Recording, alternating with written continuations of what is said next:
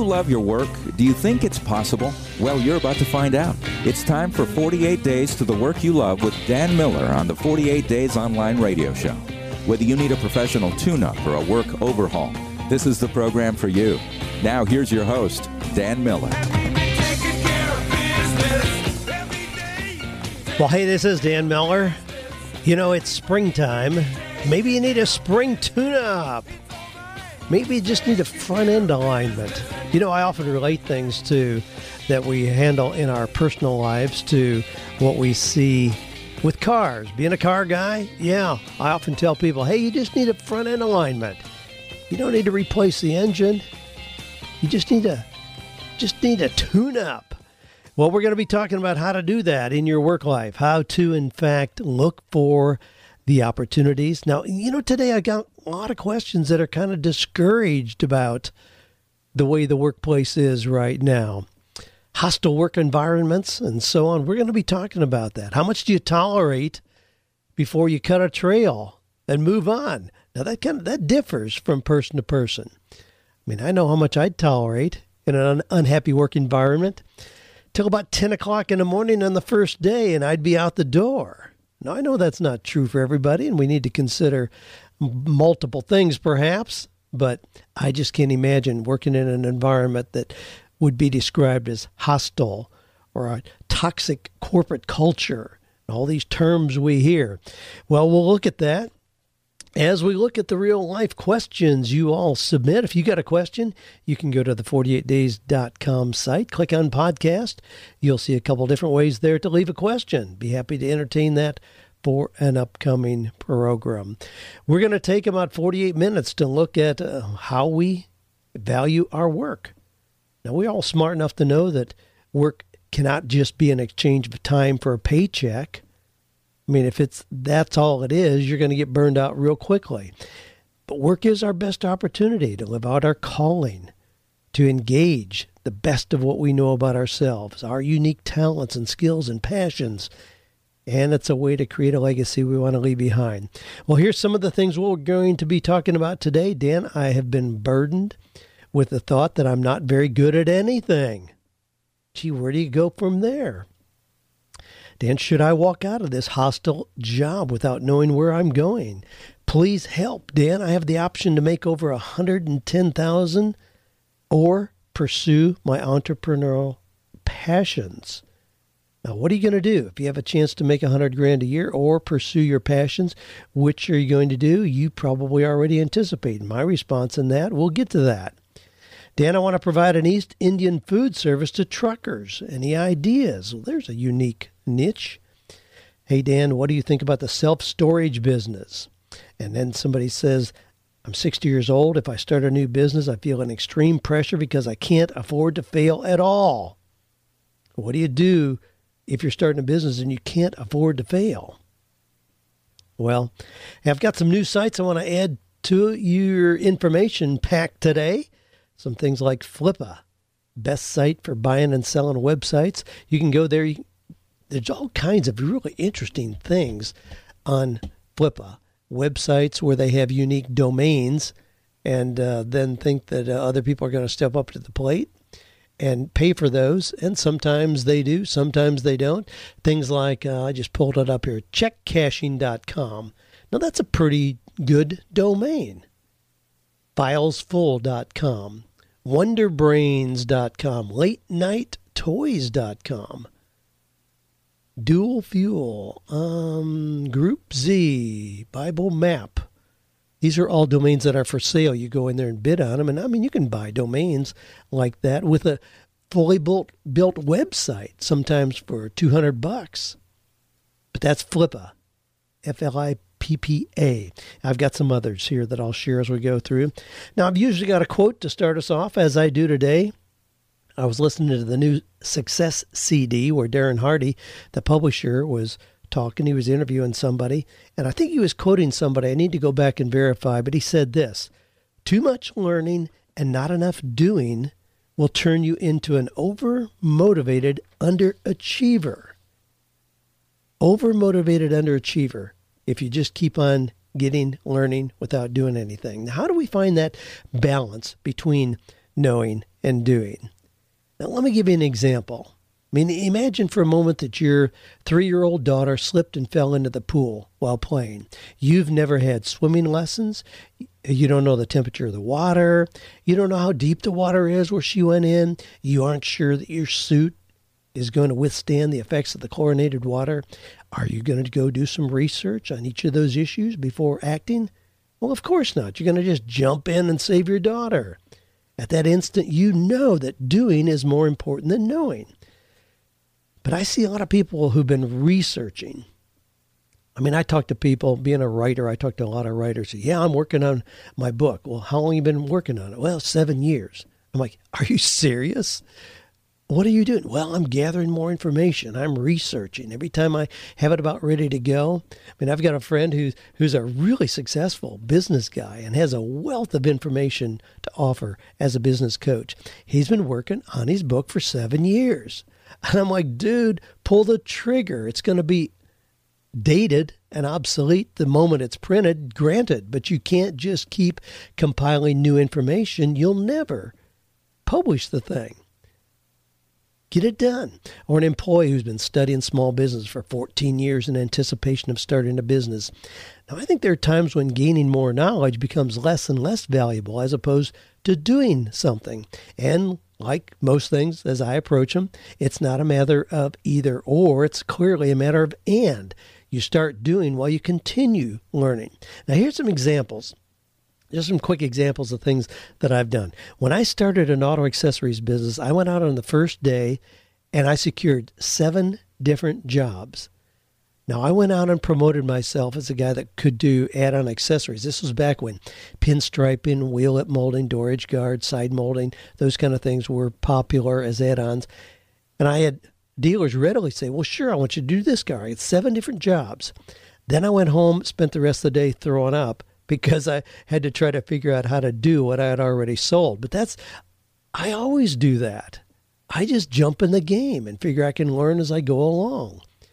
When I went back to graduate school, I secured a teaching assistantship. I had had some interesting work experience, so they gave me an assistantship. That meant that I had my tuition waived, but I was going to teach like three sections of Psych 101 to freshmen. Now, they did not assign me a mentor. They didn't they told me I could choose whatever book I wanted. I mean, I couldn't believe how much totally on my own I was. But I walked in to that first class the first day, I was shaking in my boots. No doubt about it. I'd never had an education course, never had a teaching course. And I just walked in there, winged it, learned from the kids, had a great time, a great experience doing that. My first product was a loose compilation of my Sunday school notes. I ran them off at Kinko's, used a plastic spiral binding to hold them together, offered it for sale for twenty four ninety five. I mean, I didn't never talk, I never talked to a publisher about how to how to write well. I didn't know anything about publishing. I just was responding to what people were asking for, so I just knocked it out. Twenty four ninety five. Well, after I had sold about two million dollars worth of that, I had publishers knocking on my door who wanted then to uh, publish a real book and teach me how to how to write well. Well, I did it in that order, not the other way around. Typically, we pay for learning, get paid for doing. But the cool thing is, we can also get paid for continued learning if we're doing at the same time. So don't be one of those overmotivated underachievers. Just get in the game. Well, let me go right into questions and comments. Mike from, uh, where's Mike from? Don't see where Mike's from. Mike says, I'm catching up on the podcast. Want to say thank you for playing Taking Care of Business song all the way through a couple weeks ago. I bought it. It was so energizing a couple weeks ago, I did that. I used the little clip from the old Bachman Turner Overdrive, taking care of business, at the beginning of the show and at the out at the at the end as well. But I've never played the whole thing until a couple weeks ago. I played it. It talks about you know doing something you love and having work that's meaningful. That's what it means to be taking care of business. That's why I play that clip week after week. Well, thanks for your comments, Mike. This comes from uh, Joel, who says, I work in an extremely hostile and toxic work environment. I do inventory control. Parts are missing left and right all day, and I'm supposed to find them even though they may be on the truck out the door. I put out fires all day, and everyone else does too, as nobody seems to be on the same page. They have laid off 30 people recently, and I'm doing the job of about three people. They expect more out of me. It's affecting my health as a result. Although I want to walk out today rather than tomorrow, is it wise without knowing where I'm going? It seems nothing is changing or getting better, and most folks are negative and bitter all day long. Well, no, Joe, I, I would not recommend walking out the door without knowing where you're going. What that does is that immediately creates additional stress leads to desperation very quickly, and people make unwise decisions when those things are looming over their shoulder. So, no, I would stay in this life sucking, hostile work that job that you've got, but very quickly create a plan of transition. But use that as a vehicle for income while you do that. So, obviously, I'm going to promote like a 48 day plan by that time, you ought to be able to make your transition out. But that goes by in a blink of an eye. Rather than though creating the extra stress on yourself. Now I'm assuming that you don't have six months of income laid up as a cushion. I mean, if you do and want to take a couple months off, hey, that's cool. Most people I find don't. Most people, when they describe their jobs like this, do not have a cushion so if they left their job, they'd be in a desperate position immediately. If that's the case, don't leave your job until you have a new plan in place. But you can do that. Now, keep in mind, we've got 168 hours during the week. If you're working 40, now we're down to 128 hours. You still have all that time. Certainly, you're going to sleep, take care of other things in your life. But, I mean, if you carve out 10 to 15 hours a week where you're really working on your job search, where you're doing, sending out resumes, introduction letters, cover letters, making the contacts, having interviews. And you can do a lot in just discretionary time while you're working a full time job. Then get offers, then give your notice and make the transition on your own terms. So yeah, I would do that. Don't wait until, but but do that. I mean, take that initiative immediately. Don't wait until the circumstances you're describing puts you on the street or in a position of desperation. Joshua from Higbee, Missouri says, Dan, I'm 27 years old. Been in the fire and emergency services for the last five years. I found that the departments I work with don't know their own rules, regulations, and don't seem to care. Decisions are made on whatever seems to work at that time or how the boss feels. Is the whole world like this, or is it just where I work? I enjoy budgetary planning of department funds, submit proposals that would provide these departments more bang for their buck. No one is listening. I believe I know what I enjoy and I'm good at. Help me get to where I do I can do what I enjoy. Thanks for your time and advice.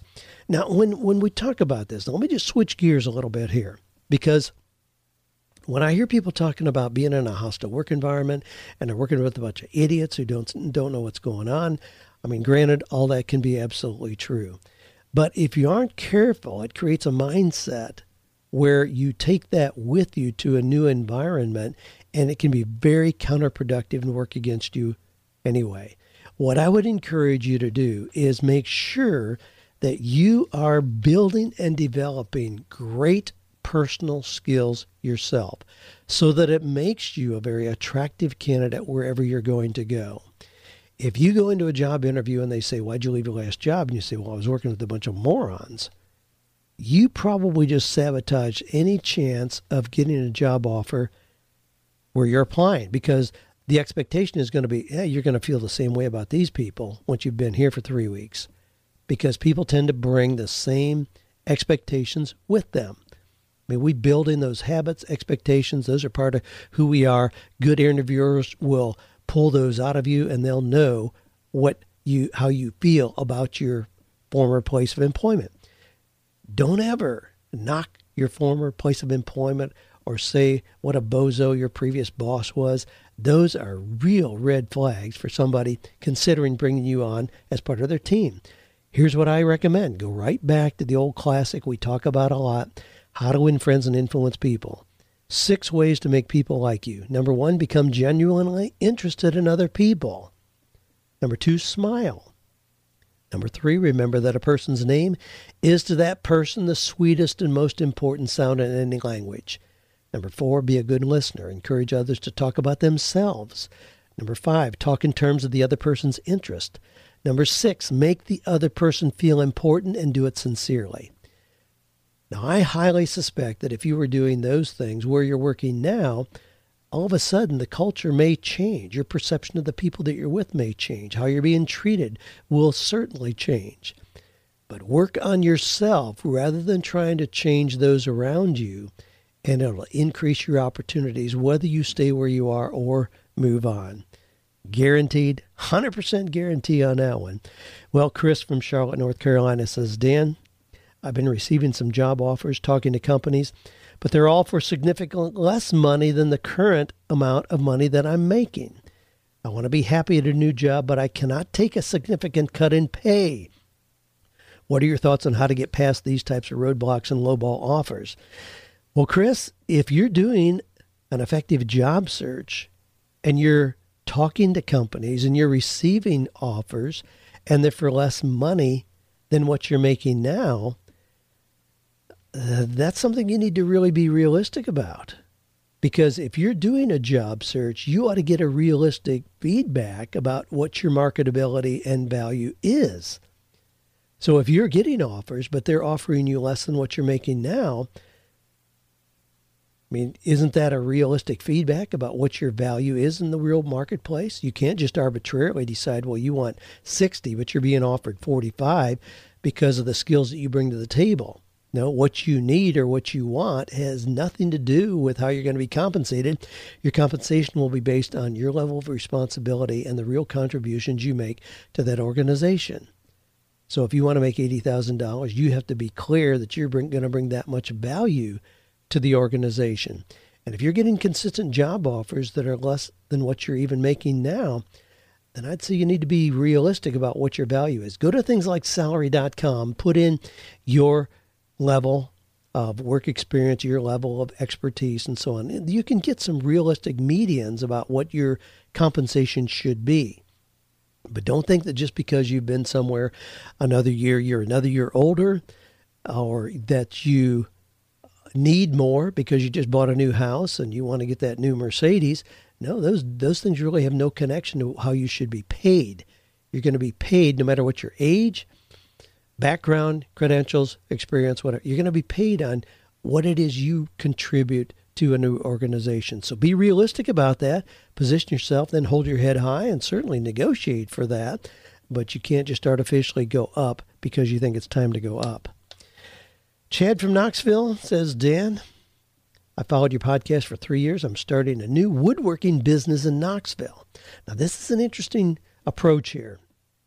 My question is now that I've got my first Kickstarter project launched with 33 days to go, how can I spark the interest in people to donate their hard earned cash? I take so called waste trees fallen from storms, disease, and construction and turn them into beautiful hand carved fireplace mantles. Thank you so much for the inspiration and direction you offer to all of us who are seeking out your, our purpose on this planet. If anyone would like to fund my project, go to the Unwieldy Kickstarter link of. It gives it. If I had a, mm, golly, I should have looked at what that is. I, I did go to your website, Chad, and, and I love what you're doing in the description. However, the picture that you have there is horrible. It shows. It doesn't show a finished project at all. It just shows some wood. It, it's a very non-engaging picture. Show one of the pieces that you finish and then create a little video to go along with it to talk about how this is ecologically cool thing to do that you're redeeming wood that would otherwise just be burned or pushed into a landfill and you're making these beautiful um, man, fireplace mantles i mean your your website your kickstarter project just doesn't do anything to really get people excited and no matter how worthy the project that you're doing is nobody's going to feel obligated to give you their hard earned cash, as you're talking about. Ultimately, people are wondering what's in it for me. Now, let me give you a couple examples. Pebble Technology, using a Kickstarter pro- program, raised ten million two hundred and sixty-six thousand eight hundred and forty-five dollars. $10 million with 68,000 backers. But they've got these watches that they were proposing to make these really cool watches that sync with your Android or your iPhone. So you get, I mean, you can be washing dishes and your phone rings in another room and you glance at your watch and it tells you who's calling. It's that kind of thing. I mean, it's really cool. Now, they haven't been able to deliver those yet. Thus, there are some challenges there. But people were able to choose watches that they wanted to actually get. And they could get them in different colors, different kind of band designs, and all that. When we launched Wisdom Meets Passion, we did a little Indiegogo project, which is very similar to Kickstarter. Same kind of thing. But people, people could purchase books. They could get them with the Ubuntu medallion that we that Jared, my son, designed, and we had it cast in brass. They could get work study guides to go along with the books. Uh, some people signed up for a one-time experience to for 880 bucks. They could come to the sanctuary. They would get not only I think like four books and some other goodies, but they could come to the sanctuary for a night, and, and Joanne and I would take them to dinner. We had two people that did that level of contribution. But there's got to be things that the people are getting. They, they, they will not respond where it's just a pure donation. In as much as they're putting money in, they aren't expecting an investment return. And in that sense, it is titled a contribution. At the same time, in the successful Kickstarter programs, people are getting something back. I mean, I've I've done a bunch of those. I mean, I helped a guy fund a, a wooden canoe business where he takes people on tours of the river in Portland. Now, I never I never cashed in on what I got as part of that, but I just thought it was a cool kind of thing. There was another group that was doing a documentary going around the country and it was uh, stop saying i'm fine thanks something like that but talking to people who really were figuring out what their passion was and they were doing a documentary again. It was a, a cool little kickstarter program. They raised about a hundred thousand dollars and i contributed to that. I think i got the actual dvd i've never watched it but i, I got it. But you got to have something that people are getting in this Incidentally, just as an aside on this, a lot of people are raising money through Kickstarter, Indiegogo, and other sites like this where they use crowdfunding and then not being able to deliver on the product. I mean, I know some guys that raised over $400,000 because they showed this cool little espresso machine they were going to do for like 150 bucks. Very portable, colorful. They were going to hand make them. Well, they got so many orders, they were immediately overwhelmed, and they still haven't figured out a way to deliver on that, but they have $400,000. So now they're trying to figure out how to find a manufacturer and get those delivered. But there's a brand new service out there called Crowd Hut. Now, this is Crowd Hut. Again, I'll put that in the in the podcast notes for today. This is a company that helps people produce and deliver their new product. Now, they take a portion of that. They take like a third of the money that you get, but at least they help you get it up and running. Whereas a lot of people were finding that they simply didn't have the ability to produce what they were trying to sell. So, anyway, different aspects, different opportunities, and all these things. But for you, Chad, yeah, cool thing that you're doing, but you got to give people more and let them see more what it is you're doing to get your Kickstarter program off the ground. James from Hartland, Michigan says, Dan, I recently listened to you interview. The interview you did on blogging your passion helped inspire me to create my own blog. Writing is probably my number one skill in life. That said, I'm feeling pretty paralyzed right now because I have such a wide variety of interest. Ideally, I would just like to create my own personal blog where I write about all these different topics, but I fear that approach might not be best for business. Creating a new, different niche blog seems like it might be a better approach for business, but I fear it would be more difficult to manage and that it also might zap my writing of its creativity. I used to blog about a variety of different topics on MySpace. People loved it. I'm just not sure if this jack of all trades approach will work in the business world. Now, James, I'm assuming what you're asking is, yeah, for working in the business world, is will a blog like you're describing generate income. I get a whole lot of questions about this. A whole lot of questions from writers. People know that I write and that writing has served me pretty well. You know, how can I make money from my writing? Well, guess what? I think it's really difficult. You may think that I said, well, just write a New York Times best-selling book. You know what? In as much as I've had a lot of success in writing, that is still a really tiny part of my direct income, the money that I receive from advances and royalties. Now, I receive a lot of income because we sell my own books. That's a different thing. That's not something that most writers want to do. They want a publisher to do that, and they just want to go sit by the mailbox and wait on those fat royalty checks to show up. Well, that's a dream. I don't know of any authors that do that. I do consider writing my primary, my first love, my primary focus. But really, what my writing does, it just serves as a marketing net to then direct people back to the things where I really make money. So, James, in your example, I mean, I, it's difficult in writing a blog to make money. Now, you can have little banner ads, ads over on the side, and you can have hyperlinks in your blog writing where you get affiliate commission, but those things are not going to produce significant income. They really aren't. Now, with my writing, again, in the traditional way where I'm paid advances and royalties, probably produces maybe 10% of my income we're just doing year end reports here. I ought to look at that specifically, but maybe 10%.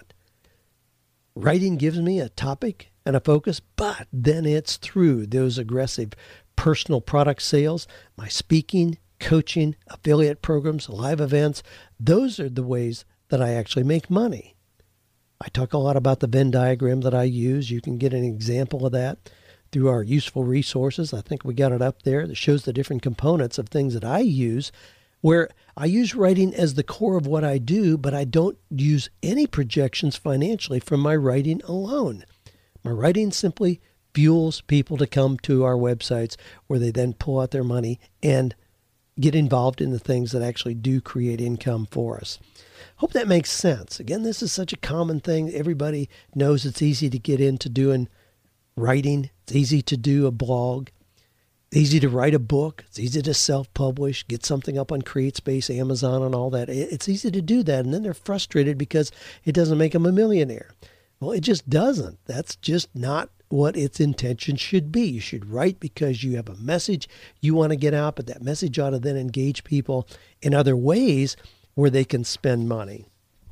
That's the way we ought to look at. You know, I, I had so many people respond in in such a positive way to uh, the fact that I played all the way through taking care of business. I'm going to introduce here a little bit from my favorite group of all time, U2.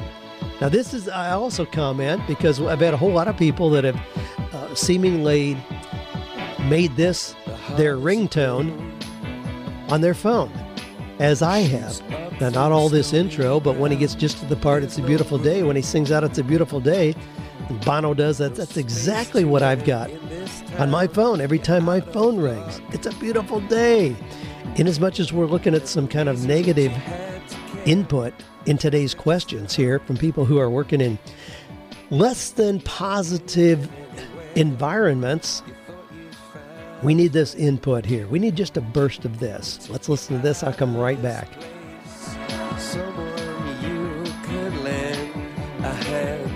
It's beautiful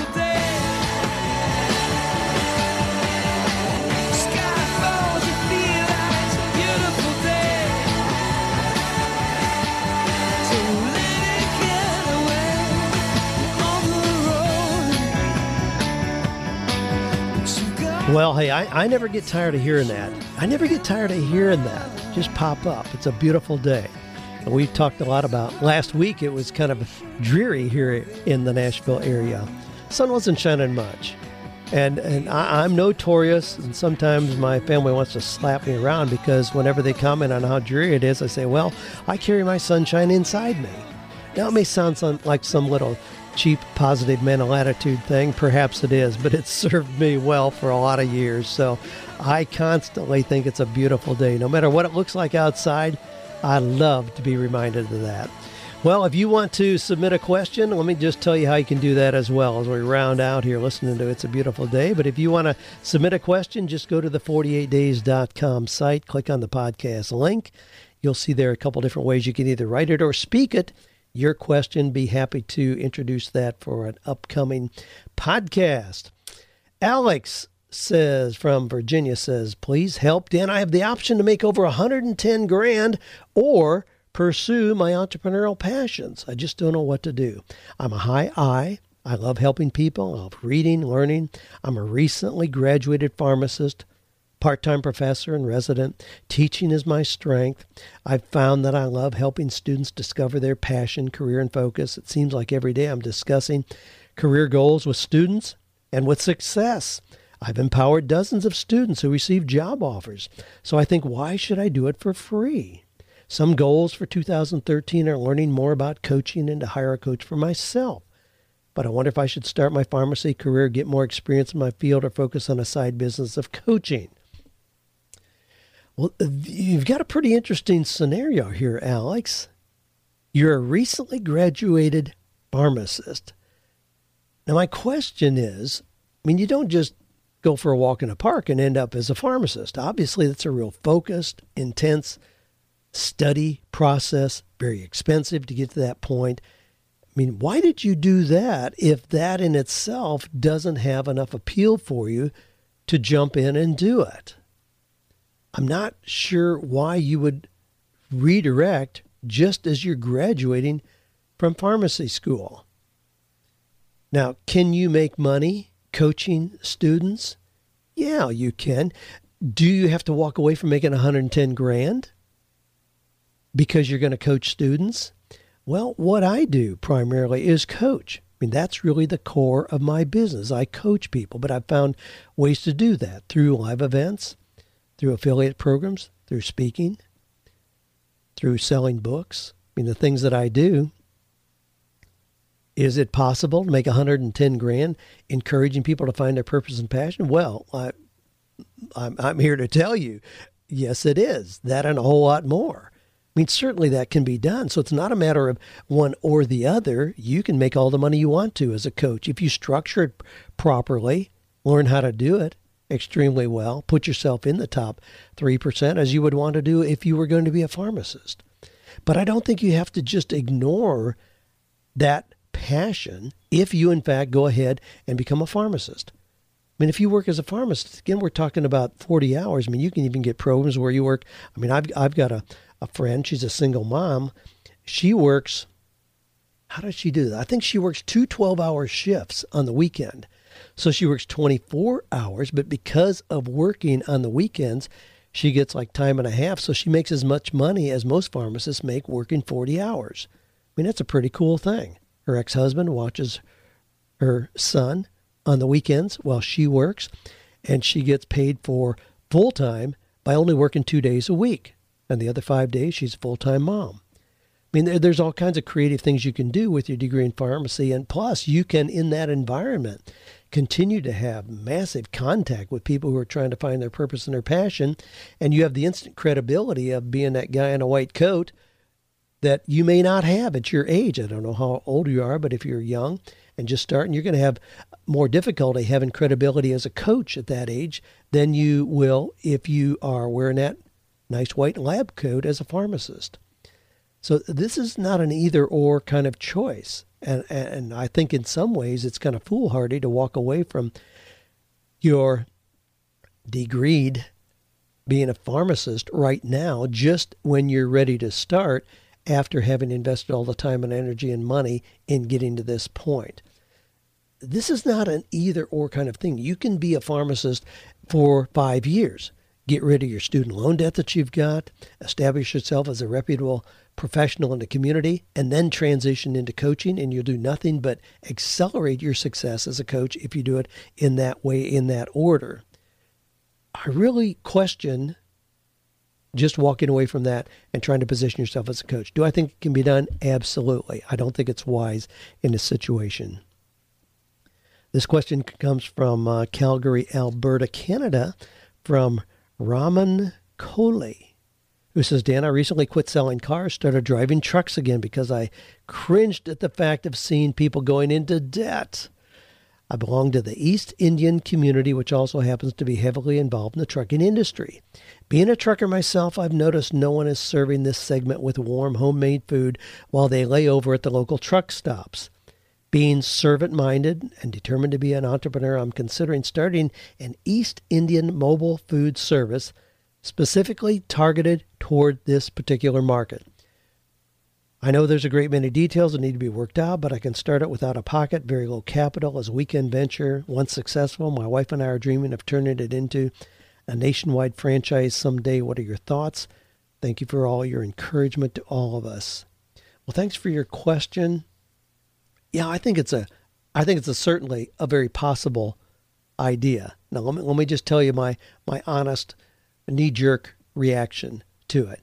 If you're going to provide this at truck stops, I mean, truck stops get people to pull in there because they serve food, among other things. But food is a big profit item for them. So they aren't going to want direct competition. They aren't going to invite you to come in on the parking lot, as an example, and sell food to truckers. They want to get them inside because they know once they're inside, then they will buy not only food, but all those other gadgets and items that they have to walk past and get into the food. I mean, you see how truck stops are set up. So I think you're going to have a hard time being welcome there. Now, you can do some research, do your due diligence, do some research to see if anybody would allow you to come in and do that. Yeah, so you you could. I mean, you could have like a catering truck. Truck. I mean, there's service trucks that show up in construction sites and all that. Certainly, you could do that and have access to truckers at various places along their travels. But you're also talking about a very unique niche food. Now, here, here's how this works. If we go out on a Friday night, it, just recently, we went out on a Saturday night.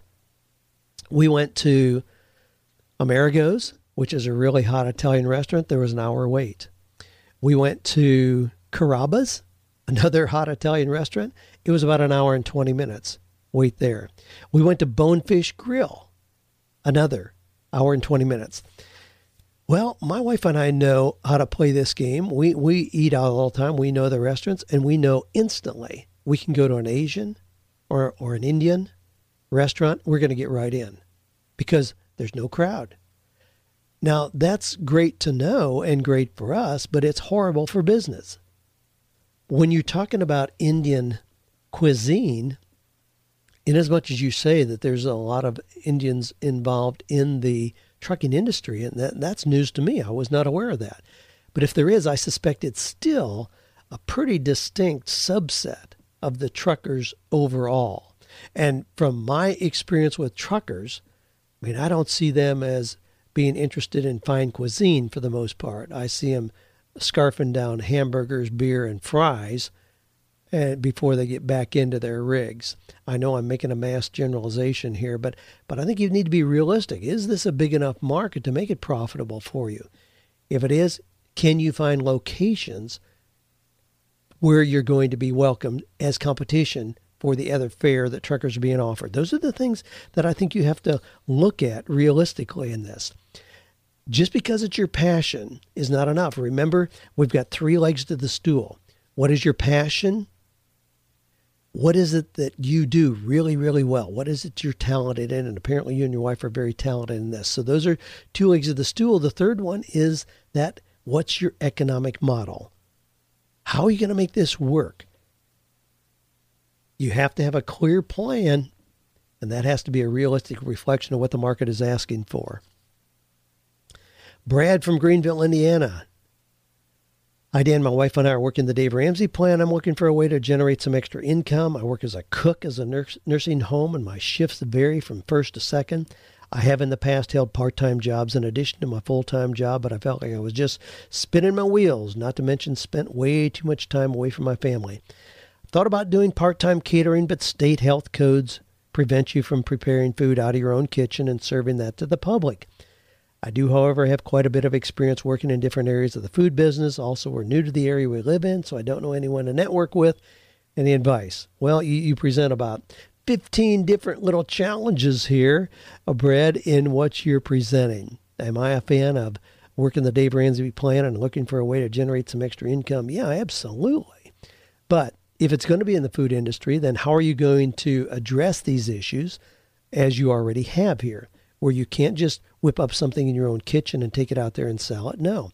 You can get time in a commercial kitchen. There's plenty of commercial kitchens pretty much anywhere that you live where you can get time there. You, you may uh, be able to go into a restaurant in between midnight and 6 a.m. because they're not using it.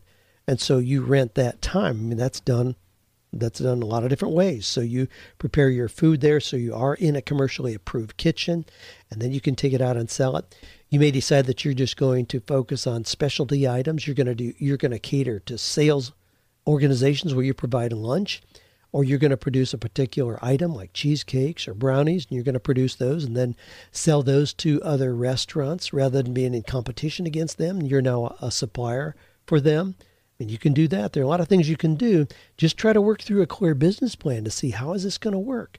Can you make a lot of extra money doing something in the food industry? Sure. I mean, it's not an industry I'm fond of because the margins tend to be pretty slim. I mean, I'm spoiled by being in intellectual property arena where we have 97. I mean, we can produce a CD for 11 cents and you know sell it i mean produce a cd for 37 cents and sell it for $11 that's 97% profit. There's nothing you can do in a food industry like that. I mean i can speak create a product where there's no cost of production and it's 100% profit. It's hard to do that in the food industry. And obviously there's a whole lot of things where you have reasonable margins but just create a business plan see can you do that? Or would it be best to to do something else to create that extra income that you're looking for, where it would not have all the complications that are involved in producing food items. Alex, Lebanon, Virginia. Hey Dan, what do you think about the self-storage business? I've given this thought this some thought, but I haven't dived into the idea. Is this an idea worth pursuing or should I leave the idea behind? I have no business experience. I know nothing of real estate, legal issues, or renting. I've considered renting as a source of passive income. I know I should dive into the resources and seminars in order to figure out if this is feasible. Any feedback would be helpful. Thanks for all you do. Well, you, you've identified what you need to do, Alex. Certainly, you need to become very knowledgeable about any business that you're proposing to get into. Go out and talk to the owners of six different self storage businesses.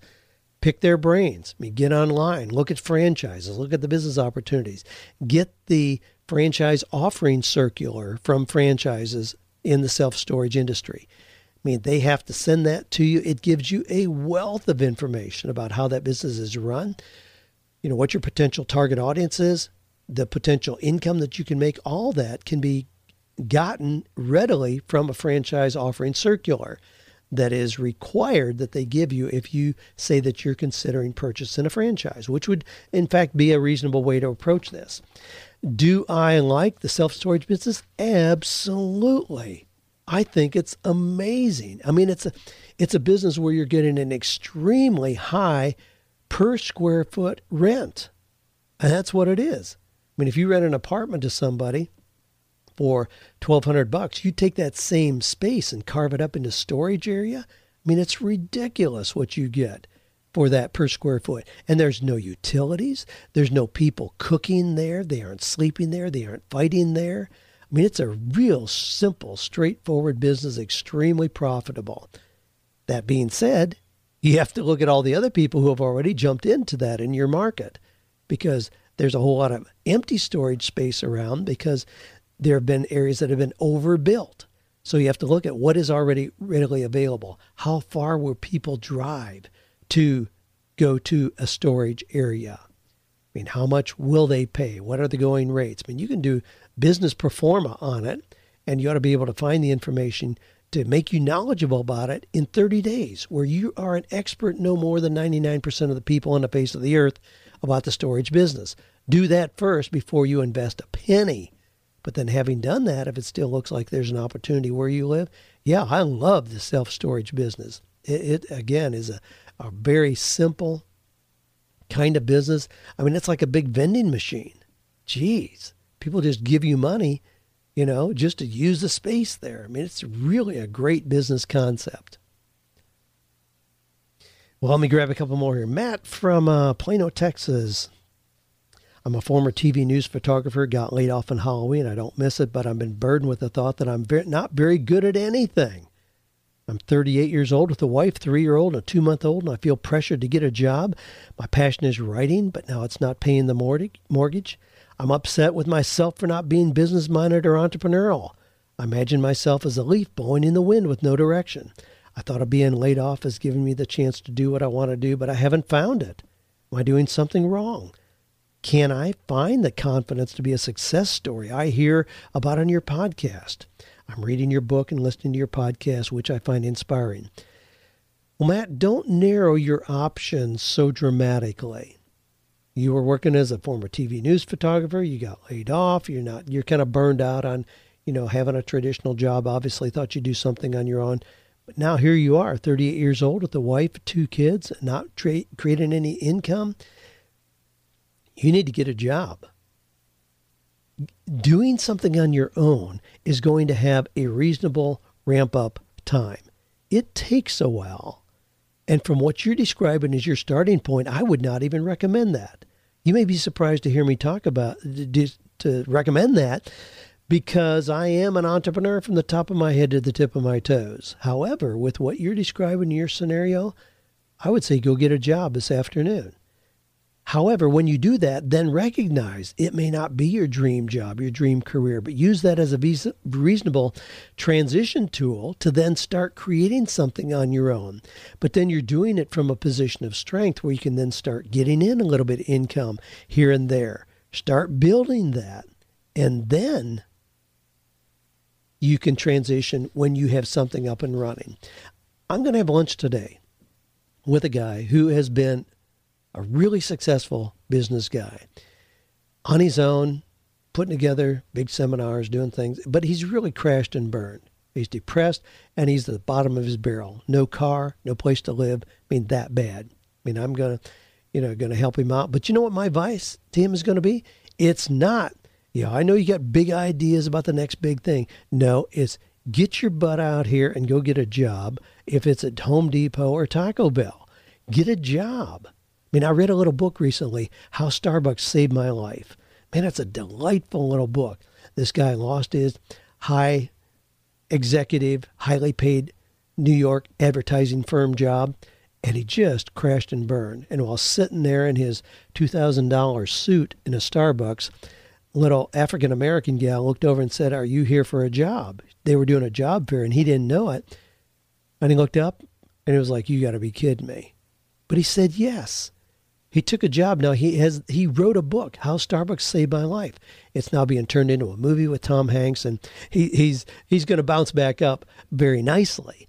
But the the three or four years that he has worked at Starbucks faithfully, riding the, the subway every morning, not having a car, living in a cheaper part of town, I mean, it's an amazing story.